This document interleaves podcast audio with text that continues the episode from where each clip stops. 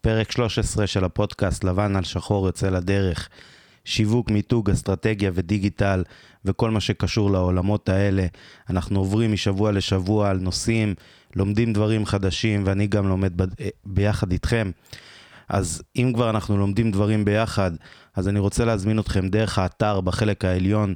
הוספתי שם כפתור שאתם יכולים להעלות תובנות שלכם, אתם יכולים לספר בעצם לכולם על קמפיינים שעשיתם שהצליחו, על קמפיינים שפחות הצליחו ומה למדתם מזה, להגיב על נושאים אה, מתוך הפרקים, ובעצם לשתף את הידע שלכם בפודקאסט. אני רוצה שזה יהיה אה, כלי לכל המאזינים, שבאמת כולם יוכלו לקבל ערך, אז אני באמת רוצה לשמוע אתכם. אז הפרק הזה אנחנו נעסוק ב storytelling וב copywriting, ואיך באמת בעזרת שתי הכלים הנפלאים האלה, בעזרת סיפורים, בעזרת פרסומים מחודדים יותר ומאתגרים יותר, אנחנו יכולים ליצור אה, impact יותר גדול עם קהל הלקוחות הפוטנציאלי שלנו. אז אנחנו עוברים למוזיקה ונתחיל עם הפרק.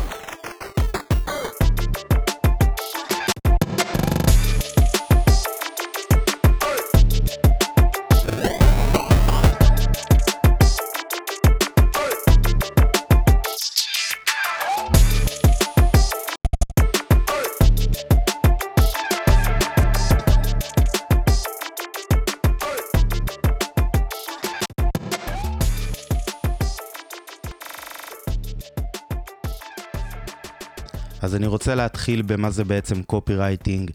בעברית זה נקרא רעיונאי, והוא הבן אדם שיושב במשרד הפרסום או בסוכנות הדיגיטל, והוא מקבל מצד הלקוח את הבריף, והוא צריך לקחת את הרעיון או מה שבית העסק צריך להעביר לקהל הרחב, ולמצוא דרך להעביר את זה בצורה מעניינת. אם אנחנו נהיה משעממים, אם אנחנו נהיה בנאליים ופשוט נגיד את מה שאנחנו רוצים בשפה המקצועית שלנו, הדבר הזה לא יעבור, לא יעבור בצורה טובה ללקוח, ללקוחות שלנו, ללקוחות הפוטנציאליים שלנו. לכן חשוב שאנחנו נעביר את זה בצורה אה, מאוד יצירתית, כדי באמת לחדור את כל הרעש הפרסומי. העולם היום מוצף במסרים, דיברתי על זה הרבה, כתבתי על זה הרבה, וקופי טוב יכול לחדור רעש פרסומי וללכוד את תשומת הלב של הגולשים הפוטנציאליים שלנו, וזה דבר שהוא מאוד מאוד חשוב. אז מה זה בעצם storytelling? אם copywriting זה באמת לקחת את הבריף ולפצח אותו, storytelling זה לספר סיפור. בעברית זה נקרא סיפור סיפורים, ופשוטו כמשמעו, אנחנו צריכים לקחת כל רעיון שהוא, כל בריף, או כל בית עסק ולדעת לספר את, הצ... את הסיפור שלו בצורה מעניינת. סיפורים הופכים דברים להיות הרבה יותר זכירים, אה, גורמים לקהל להתחבר לסיפורים, לסיפור שמאחורי העסק, לסיפור שמאחורי המהלך, וזה דברים שמאוד מאוד מניעים לפעולה. אחד היתרונות המרכזיים שאני חושב שיש ל storytelling, זה היכולת, הזכירות של מה שאנחנו רוצים להעביר, הרבה יותר גבוהה, המסרים הופכים להיות הרבה יותר שכירים. אם אני אתן לכם אה, את הדוגמה הכי פשוטה לסיפור סיפורים, ואחת הדוגמאות המפורסמות בעולם זה ספר התנ"ך, שנראה לי, אם יש אנשים חילוניים פה ששומעים, כנראה המפגש האחרון שלהם עם אה, אותו סיפור מהתנ"ך היה בבית ספר היסודי שהם למדו את המקצוע או בתיכון. ויכול להיות שעברו כמה עשרות שנים ועדיין זוכרים את הסיפור של אה, דוד וגוליית ואת uh, סולם uh, יעקב או מה שזה לא יהיה. בעצם הסיפור הופך משהו להיות הרבה יותר מוטמע בזיכרון שלנו. אז תחשבו שאם אנחנו רוצים לייצר איזה מהלך שיווקי או פרסומי ואנחנו עוטפים אותו באיזה סיפור טוב, הדבר הופך להיות הרבה יותר זכיר. זה כלי שמאוד מאוד מומלץ להשתמש בו ולחשוב איך אנחנו בעצם מעבירים כל נושא בצורה של סיפור. עוד דוגמה טובה זה שרוצים להעביר מסר, יש הרבה אנשים ויועצים שמשתמשים באיזה משל. זה בדיוק יושב על אותה הנקודה, פשוט בדרך כלל כשרושמים איזה משל, אומרים את זה בעל פה או בשיחת טלפון או פגישה פנים מול פנים, או כותבים את זה, אבל כשרוצים להביא רעיון מסוים ומשתמשים במשל, אז פתאום ה... מה שאנחנו רוצים להעביר נקלט לבן אדם. זה הופך להיות דוגמה חיה למה שאנחנו רוצים להעביר, ויש לזה כוח עצום. אז אחרי שבאמת הבנו מה ההבדל בין storytelling ל copywriting, ובאמת הבנו כמה זה תורם לנו לעסקים, אני רוצה לדבר איתכם על מה הופך סיפור לסיפור טוב. מה הופך משל בעצם למשל טוב, ואיך אנחנו יכולים באמת להשתמש בזה לטובתנו. אז מה שהופך אה, סיפור לסיפור טוב, זה קודם כל פשטות, משהו שקל להבין ולא איזה משהו אה, טרחני וחופר, משהו שהוא אה, די קצר ומאוד מאוד ברור. אני אתן דוגמה. דוגמה זה שאם אתה לוקח אה, משל שאתה רוצה להעביר על משהו, משהו טוב ומשהו לא טוב, אז במשל יש את הפעולה הרצויה שעושים ומה מה קרה מהפעולה הרצויה, ואת הפעולה הלא טובה ומה קרה מהפעולה הלא טובה. וכל זה אנחנו עוטפים את זה בסיפור. או אם יש משהו שהוא טוב ולא טוב, או אה, בן אדם שהוא אה, רשע ורמאי, ובן אדם שהוא אה, טוב לב, ואיך הסיפור עטף את שניהם, ולמה שווה לבחור בכל אחד מהצדדים. אם אנחנו לוקחים את זה, את הפעולות הפשוטות האלה של אם אנחנו רוצים לספר סיפור ובסיפור שלנו יש בעצם את ה... משהו שקורה ותמיד יש שם איזה טוויסט בעלילה. אם ניקח את סיפור סינדרלה, שזה מישהי שהייתה מנקה בתים, ואחרי זה היה טוויסט, קרה משהו באמצע, ומכאן זה ישתנה הלאה. אם זה היפה והחיה, שהוא היה חיה, קרה איזה טוויסט, והוא נהיה אה, נסיך. הנסיכה והצפרדע, הוא היה צפרדע, הפך להיות אה, נסיך. אז זה אומר שחייב להיות משהו שקרה באמצע הסיפור ששינה את הכל. אז זה צריך להיות מאוד פשוט, תחשבו סיפורי ילדים, באמת. תחשבו תנ"ך, תחשבו משהו שאתם יכולים לעטוף את זה מהחיים שלכם. אם נגיד מדובר בעסק שמתבסס על בן אדם אחד, בטוח קרה לכם במהלך החיים איזה משהו שגרם לכם לאיזה הערה. משהו שפתאום הכל השתנה בגלל הדבר הזה. תראו איך אתם הופכים את, את הסיפור, מה קרה עד, עד, עד אותו הדבר, ואיך הכל קורה משם. שהיה לכם, נגיד, אה, סתם דוגמה, יש לכם אה, איזה עסק מסוים שאתם רוצים לקדם אותו, ובעל העסק היה בחור רווק, ש... תמיד החלום שלו היה למצוא את אהבת חייו, וכשהוא פגש את אהבת חייו, הוא פגש אותה בתוך המסעדה והם התחתנו ושניהם עובדים ביחד והם הקימו אימפריה של, אה, נגיד זה מסעדה, אימפריה של טעמים ביחד והיא מביאה תפריט אחד והוא מביא תפריט אחר והכל עם אהבה. פתאום יש איזה משהו שהבן אדם הבודד הזה שהיה לו עסק וחלום, שהוא נפגש עם עוד חלום של מישהי אפשר לקחת את זה למקומות מעניינים. אה, עוד דוגמה טובה למה סיפורים זה משהו שעובד כמעט בכל פלטפורמה אפשרית. אפשר לקחת את זה לנושא של ריאליטי uh, uh, לצורך העניין. אם תסתכלו על הפרקים שהאנשים הכי אוהבים בתוכניות ריאליטי, אם זה האח הגדול לדוגמה, זה ה, מה שנקרא התעודת זהות, הכניסה של הבית, הסיפור חיים של אותו דייר שאנחנו הולכים לראות אותו יום-יום בטלוויזיה.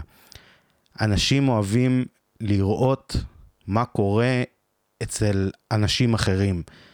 בשביל זה תשימו לב, אנשים נכנסים לאינסטגרם לראות את הסטורי של מה אנשים עושים. כנראה שהדבר הזה מעניין כמויות אדירות של אנשים, ובטוח זה מעניין לקוחות שלכם. אז בעזרת סיפור טוב, ולא כמובן, זה לא חייב להיות אה, עשינו ככה וככה, זה צריך להיות מסופר כמו שצריך, הסיפור צריך שיהיה לו התחלה, איזה טוויסט באמצע ואיזה סוף, או איזה משהו שהיה אה, אה, לא טוב ופתאום הוא נהיה טוב, משהו שהייתי בן אדם רע ועכשיו אני בן אדם טוב. אפשר להפליג עם זה למיליון ואחת כיוונים, וזה פשוט עובד. תנסו את זה, אני מאוד מאוד ממליץ. אני רוצה שקצת נעבור לדוגמאות כדי שנרד יותר לנושא של copywriting, ואיך באמת זה משהו שעוזר להעביר מסר בצורה אה, הרבה יותר חזקה. ניקח דוגמה מעולם ההמבורגרים, של, אה, במקרה הזה של ברגר קינג, שהבריף של ברגר קינג באותו קמפיין, זה היה קמפיין שעלה יחסית לא מזמן, שעשה רעש מאוד גדול. בקמפיין של ברגר, ברגר קינג הם הציגו את ההמבורגר שלהם עם ירוקת עליו ועם אה, אה, אה, המבורגר שהתקלקל וממש נהיה בו ריקבון. וזה באמת עשה רעש מאוד גדול, איך באמת אתם מציגים את ההמבורגר שלכם בצורה כזאת מזעזעת ומגעילה. ומה שהם רצו להעביר באותו מסר, זה שההמבורגר שלהם עשוי מחומרים ללא חומרים משמרים. זאת אומרת שאם נגיד הם לוקחים את ההמבורגר, הם, ישבו, הם רצו להשוות את זה בעצם למקדונלדס, שאם לוקחים את ההמבורגר שלהם ושמים הוא יישמר, ואם לוקחים את ההמבורגר של אה, ברגר קינג ושמים אותו במקום, הוא פשוט אה, נרקב כי הוא ללא חומרים משמרים. אז על הקמפיין הזה ספציפית היה המון המון רעש של איך אפשר להציג דבר כזה, וזה לא מוכר וזה לא נראה טעים, אבל אי אפשר להתעלם מקמפיין כזה. ופשוט זה משהו שהוא כל כך שונה בנוף, של לראות עוד פעם את ההמבורגר עם החסה של איצ'וטה ועם הגבינה שנוזלת, זה משהו שראינו כל כך הרבה פעמים שאנחנו פשוט מדפדפים את זה. אבל שפתאום אנחנו רואים איזה רעיון שמעביר מסר מאחוריו. אז פתאום זה עוצר אותנו ואנחנו אומרים, אוקיי, יש פה משהו שונה, אני, אני אכנס, אני, אני אראה מה, מה זה הדבר הזה. ופתאום, אם אנחנו מסתכלים על פייסבוק, שאנחנו באמצע שאנחנו גוללים, אז אנחנו פתאום עוצרים. אם זה פתאום על שלט חוצות, שפתאום אנחנו אומרים, בואנה, מי עשה את הדבר הזה? זה מזעזע. אבל אין מה לעשות, זה תופס את תשומת הלב. יש לסט גודין, אחד מאבות השיווק והפרסום, גורו של שיווק ופרסום, ספר שנקרא פרה סגולה. בספר הזה בעצם הוא, הוא מדבר על ייחודיות, וכשהוא אומר פרה סגולה, זה אומר שאם אה, נגיד יש עכשיו מרעה של פרות וכל הפרות נראות אותו דבר, אבל אם פתאום בין כל הפרות שנראות אותו דבר, תהיה שם פרה סגולה, אז זה משהו שיהיה קשה להתעלם ממנו. אז תחשבו איך באמצעות ה copywriting, או storytelling, או באמצעות איזה visual, אתם באמת יכולים לייצר פה משהו שיבלוט, ואני לא מדבר רק על צבעים רועשים או משהו כזה, זה חייב להיות מסר, זה חייב להיות איזה משהו ש... יעשה ארורים, אני קורא לזה לעשות ארורים בראש של מי שרואה את הדבר הזה. שהוא יגיד, בואנה, מה זה הדבר הזה? מי עשה את זה? פשוט המסר מחלחל הרבה יותר עמוק. בחלק הזה אני רוצה לתת לכם טיפ נחמד שאני מאוד אוהב ליישם אותו, וזה אה, טיפ שללכת ולראות הופעות סטנדאפ ולנסות לפרק את מה שמצחיק את הקהל. אני אסביר את זה. אם נגיד אתם רואים, יש נגיד את הסטנדאפ אה, אה, מחולק לכל מיני דברים שמצחיקים את הקהל. זה יכול להיות משהו שהוא מאוד מאוד הזוי, בהגזמה, נגיד שחר חסון, אם אנחנו לוקחים אותו, יש לו, פתאום הוא מפליג בדמיון שלו לאיזה משהו, והוא כאילו שואל את הקהל אפילו, אתם, אתה איתי אחי? אתה איתי אחי? הוא באמת מפליג איתם בדמיון ובראש המשוגע שלו, וזה הופך להיות משהו מאוד מצחיק. אם אנחנו לוקחים אה, עוד דוגמה של... אה, שאיך אנחנו יכולים ליישם את זה בקופי, בקופי שלנו ובמסרים השיווקיים שלנו, זה דברים מחיי היום-יום. זה נגיד, אה, יש סטנדאפיסט בשם בן בן ברוך, שהוא נגיד נתן את הדוגמה עם אה, תחנת הדלק, שמישהו שאל, יש מים מזוקקים? והוא אומר לו, אה, לא, אין. אז הוא אומר לו, מה, אין בכלל? אז הוא אומר לו, לא, אין בכלל. מה, בכלל בכלל? זה משהו שכולם מכירים, ופתאום זה משהו מחיי היום-יום שלך, שאתה אומר, בואנה, זה, זה משהו ש, אה, שקרה לכולם. או נגיד אה, אה, דברים שהוא נתן מהבית, אם זה, שמתם לב שלפני תמי 4 לא היה תמי 3, זה דברים שהם, פתאום אתה אומר לעצמך, בואנה, הוא, הוא, איך הוא חשב על הדבר המטומטם הזה, אבל זה משהו מהמציאות, משהו מחיי היום-יום. אז אם נגיד יש לכם איזה משהו שהוא אה, מדבר לקהל, גם אם זה קהל לוקאלי, תמיד יש איזה סלנגים מקומיים, או כל מיני דברים שהם אה, מה שנקרא חמים באזור, שכולם מדברים עליהם, אפשר להשתמש בזה כדי אה, למנף מסר שיווקי, שזה בדרך כלל מאוד מאוד תופס. אז באמת, הטיפ הוא, תראו הופעות סטנדאפ, תראו מה מצחיק את הקהל, ותנסו לפרק מה באמת הצחיק את הקהל שם. איזה דברים נגעו, האם זה משהו מחיי היומיום, האם זה משהו שהוא מאוד מאוד הזוי, האם זה בן אדם שכולם מכירים, שפתאום אה, היה איתו איזה משהו מצחיק. נגיד, ארץ נהדרת כבר, אני לא יודע, 15 עונות או כמה עונות שיש להם, הם פשוט לוקחים דברים שפוליטיקאים אומרים ב... באיזה ראיון, מוציאים את זה מהקשרו ומריצים על זה אה, אה, פר, פרקים שלמים ודחקות ומה שאתם לא רוצים. תראו איך אפשר לקחת את זה ולהשתמש בזה כדי לתפוס את התשומת לב של הקוראים שלכם, של הצופים שלכם. יש לזה כוח והשפעה מאוד חזקה. אז בואו נדבר קצת RTM ב... בכל הנוגע לנושא של קופי. אז מי שלא יודע מה זה RTM, זה real time marketing, וזה עוד כלי ועוד משהו שאנחנו יכולים להשתמש בו. אם אנחנו רואים שיש משהו שהוא אה, מאוד מאוד בוער ברשתות ומתחיל לצוף, אז אנחנו יכולים לתפוס על זה טרמפ ולנסות באמצעות הדבר הזה לתפוס את התשומת לב של הקוראים שלנו.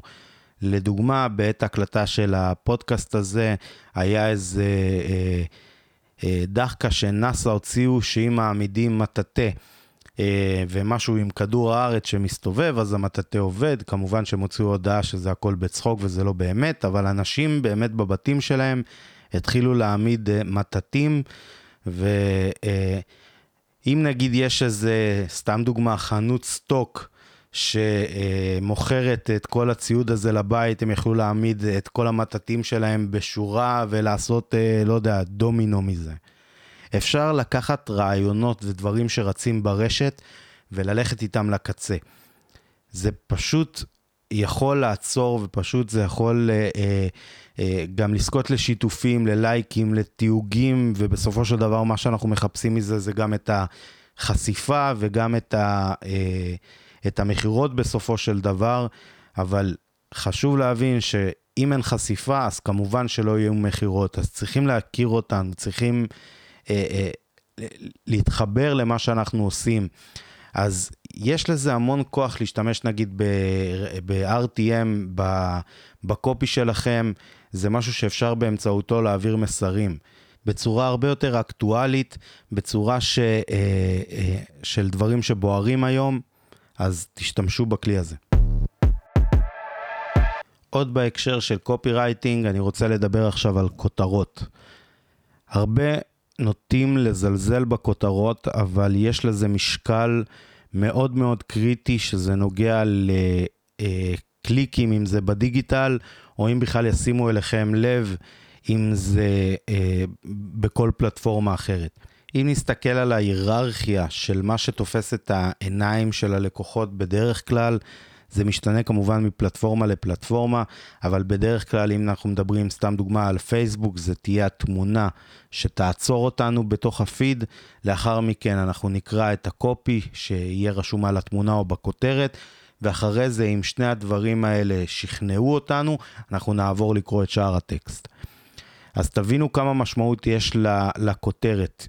היא צריכה להיות קצרה, אבל מספיק מעניינת כדי שאנשים יתקדמו הלאה. עכשיו, גם בנושא של, ה, של ה copy, אנחנו צריכים, תוך כדי שאנחנו אה, אה, כותבים, אם זה פוסט בפייסבוק, או אפילו אה, פיד אינסטגרם, או אפילו אם זה מודעת AdWords לגוגל, אנחנו צריכים להבין איפה התשומת לב ואיפה העיניים של הלקוחות, של הפוטנציאלים שלנו נמצאים בפעם הראשונה, ואחרי זה לאן הם ממשיכים. ואנחנו צריכים לסגור איתם מעגל של עניין שהם יעברו משלב לשלב, שאנחנו בכל שלב נוכל לגרום להם להמשיך לקרוא ולהתקדם איתנו ב- לעומק המסר, להתקדם איתנו בהמשך הסיפור שלנו. אז גם אם זה סיפור, אז אנחנו צריכים להתחיל ולהגיד, אה, סתם דוגמה, כל פעם לזרוק איזה רמיזה של מה הם יקבלו בהמשך הסיפור אם הם ימשיכו לקרוא. מה, אה, מה הערך שהם יקבלו. זאת אומרת שאם נגיד עכשיו התחלתם, אה, משכתם בתמונה, העברתם לכותרת, אז כבר מה שנקרא בהתחלה אתם צריכים להגיד להם, ובהמשך הסיפור פה אתם תקבלו ככה וככה, ואז ת, תמשיכו להעביר עוד מסרים, ואחרי שהם קיבלו ככה וככה, ושווה לכם לקרוא עד הסוף, כי בסוף יש לכם לייצר שרשרת של עניין ולהחזיק את הצופים איתכם. היום התשומת לב... היא מאוד קצרה, עולם התו... הרשתות, הטלוויזיות, כולם נלחמים על התשומת לב של הגולשים, וזה, גם אם הצלחתם לעצור אותם, יכול להיות שאיבדתם אותם בכותרת, וגם אם הצלחתם לעצור אותם בכותרת, יכול להיות שבפסקה הראשונה כבר איבדתם את הלקוח. אז אתם צריכים לשמור על מסלול שאתם מעבירים משלב לשלב. אה, ותמיד לשמור על עניין, תמיד לשמור על הדברים מעניינים. מה אתם הולכים לקבל? למה שווה לכם להמשיך לקרוא? אה, תשתמשו בזה, זה אחד הדברים החשובים, כי אם עצרתם מישהו זה עדיין לא אומר כלום. אם הוא קרא את הכותרת, זה עדיין לא אומר כלום. אתם צריכים את מלוא תשומת הלב כדי להעביר את כל המסרים שלכם, אחרת זה משהו שמתפספס. אז תמיד תראו איך אתם באמת יוצרים שרשרת מלאה, שאתם יודעים שמי שאיתכם הוא באמת איתכם. דבר חשוב שאני רוצה להגיד בקשר ל storytelling, זה צריך לדעת לספר את הסיפור האמיתי בצורה מעניינת, ולא להמציא איזה סיפור מופרך. בסופו של דבר, חשוב להבין שיכול להיות שהמצאתם איזה סיפור שמנותק מהמציאות, אבל אנחנו מכירים ממבחן המציאות שבאמת, בסופו של... כל שקר בסוף מתגלה. אז חשוב לדעת לספר סיפור אמיתי בצורה מעניינת, וזה משהו שהוא אפשרי. לא צריך לשקר פה, צריך להיות אמיתיים, צריכים, צריך להיות אותנטיים. לפעמים, ואני יכול להבין את זה, אנשים אומרים כזה, אני מעניין, אני הכי משעמם, אני הכי סטנדרטי. אבל תבינו, החיים שלנו הם דבר באמת פסיכי. אם עכשיו, בזמן הקלטת הפרק, אנחנו נמצאים בזמן משבר הקורונה, תראו מה קורה מסביב, אנחנו כותבים פה את ספרי ההיסטוריה, כאילו, אנשים סוגרים עסקים ויש סיפורים, וזה נראה להם כל כך טריוויאלי כי, הם, כי זה החיי יום-יום שלהם, אבל הם לא מבינים שמה שהם עוברים בחיי היום-יום יכול להיות סיפור מדהים רק אם יספרו את זה נכון. אז לא צריך עכשיו להמציא איזה סיפור על איזה חייזרים שנחתו וחטפו אותך וראית בחזון שלך שאתה צריך לפתוח חנות סטוק. זה יכול להיות משהו שהוא אמיתי, שקרה לכם באמת, ופשוט לספר את זה בצורה נכונה ומעניינת, יהיה לזה הרבה יותר פגיעה, וזה יראה הרבה יותר אמיתי והרבה יותר אותנטי מסתם להמציא. עוד טיפ שאני רוצה לתת לכם, וזה מתקשר גם לעולם ה storytelling וגם לעולם ה copywriting, וזה אחד הדברים ש... הכי עובדים תמיד, וזה כל הנושא של רגש. רגש הוא אחד הדברים שאם אנחנו מצליחים להעביר אותו בצורה טובה, יש לזה impact אדיר. אני חושב, לא, אני לא מאמין שמישהו יודע באמת איך האלגוריתם של פייסבוק עובד, אבל אנחנו כן יכולים לזהות שפוסטים ששטופים ברגש זה משהו שמתקדם הרבה יותר טוב מכל דבר אחר. זה משהו ש, שכל מי שמשווק או נוגע בפלטפורמה או נמצא מספיק זמן בפלטפורמה, קל לזהות את זה. אז אחד הדברים שרושמים קופי רייטינג, אפשר להשתמש בכלי הזה לדברים, מה שנקרא אה, אה, נשק יום הדין. ברגע שאתם מרגישים שיש איזו פעולה שאתם צריכים, שאתם אומרים, אין, אני חייב שמשהו יעבוד, לא משנה מה, תשלפו את הנשק יום הדין הזה. תשתמשו במשהו שהוא מאוד מאוד רגשי, שהוא מאוד אמוציונלי, זה משהו שיש לו תמיד אימפקט מאוד חזק. כמובן, אם נגיד תשתמשו בזה לא בחוכמה, וכל הפוסטים שלכם, או כל הדברים שתשווקו יהיו מלאים ברגש, וזה פשוט לא ייראה אמין, ופשוט עם הזמן זה, תאבדו את האימון של הקוראים שלכם ושל האנשים שלכם. אבל באמת לשמור את זה ל, לימים שבאמת צריך, צריך עכשיו לעשות פעולה שחייבים שהיא תעבוד. אז באמת, אם מדובר ב copywriting או ב storytelling, תשתמשו בכלי של הרגש, תראו איך אתם מצליחים לסחוף את הקהל עם, עם המון רגש, תעטפו אותו ברגשות שלכם, תבנו איזה סיפור מרגש שבסופו קורה איזה משהו ש... מה שנקרא, לא, לא משאירה אף עין יבשה. זה משהו שהוא יכול להביא פיצוץ בכל אה, פלטפורמה שתבחרו לפרסם בה. אז זה משהו שאני רואה אותו תמיד תמיד עובד, ואם נגיד יש איזה חוק וטיפ ברזל שאני יכול להגיד מהניסיון שלי, שברוב המקרים יעבוד, אם משתמשים בו בחוכמה כמובן, זה כל הנושא של רגש, אז כמובן שתשתמשו בזה בחוכמה. אז בחלק האחרון של הפרק אני רוצה לתת לכם כמה דוגמאות אחרונות שייתנו לכם השראה לכל הנושא של copywriting ו storytelling, יותר במקרה הזה storytelling של באמת איזה אגדות אורבניות כאלה, שבסופו של דבר נועדו כדי למכור יותר. אה, דוגמה ראשונה שאני רוצה לתת לכם זה כל אוהבי בשר, הקרניבורים, בטח מכירים את הסוג בשר שנקרא וגיו, ואם נגיד עכשיו יגידו להם... אה, אה, מה זה וגיו? הם יגידו, זה גידול של זן מסוים שגדל ביפן, ולפרות האלה עושים מסאז'ים כל היום, והן שותות בירה, ועוד כל מיני סיפורים ודברים שאנשים מכירים. אז אני מצטער אם אני שובר לכמה אנשים קצת, כמה מיתוסים, אבל מדובר בסיפורים כמובן. הדבר הזה גם מאוד מאוד נפוץ בעולם האלכוהול. אם אה, אה, יש ברמנים, או כאלה שהיו ברמנים בעברם, יש כל מיני קוקטיילים עם שמות מסוימים שבאמת ממש נתנו סיפור מסביב לקוקטיילים האלה. יש את הקוקטייל האגדי מרטיני, ויש את הסיפור על uh, צ'רצ'יל, שהיה פעם איזו אגדה כזאת, שמרטיני, למי שמכיר ומי שלא מכיר, אה, זה משקה שמעורבב עם ג'ין וורמוט, שזה אה, תערובת של ינות, והיה איזה מין אגדה כזאת שמי שיותר גבר, שותה עם כמה שפחות ג'ין. ויש איזו אגדה שאומרת שצ'רצ'יל היה כזה גבר, שהוא הגיע לברמן, אז הברמן היה מוסדג לו ג'ין, והיה פשוט מסובב את הבקבוק של הוורמוט מסביב לכוס שלו ולא מוזג לו.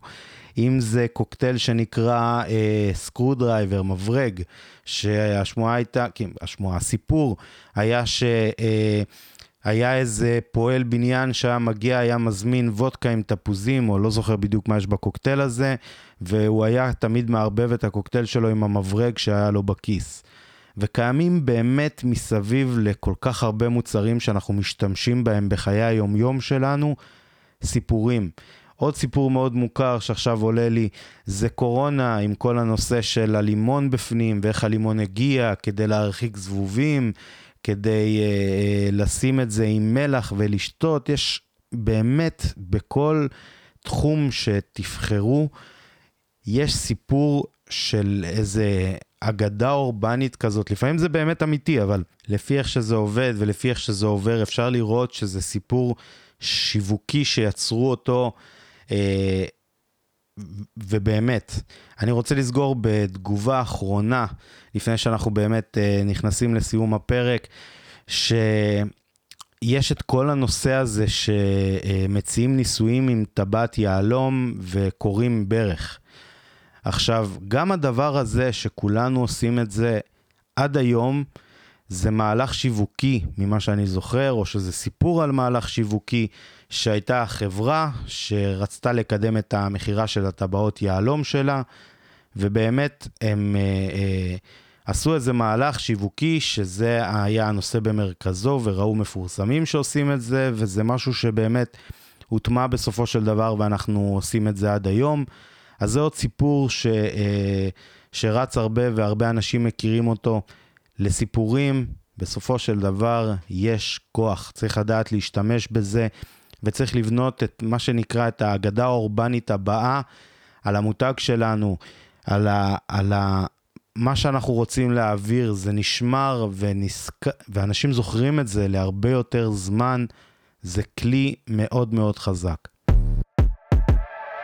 אז באמת זה נושא שאפשר לדבר עליו עוד שעות, אבל כל פרק הוא באזור החצי שעה, אז אנחנו באמת צריכים לסיים.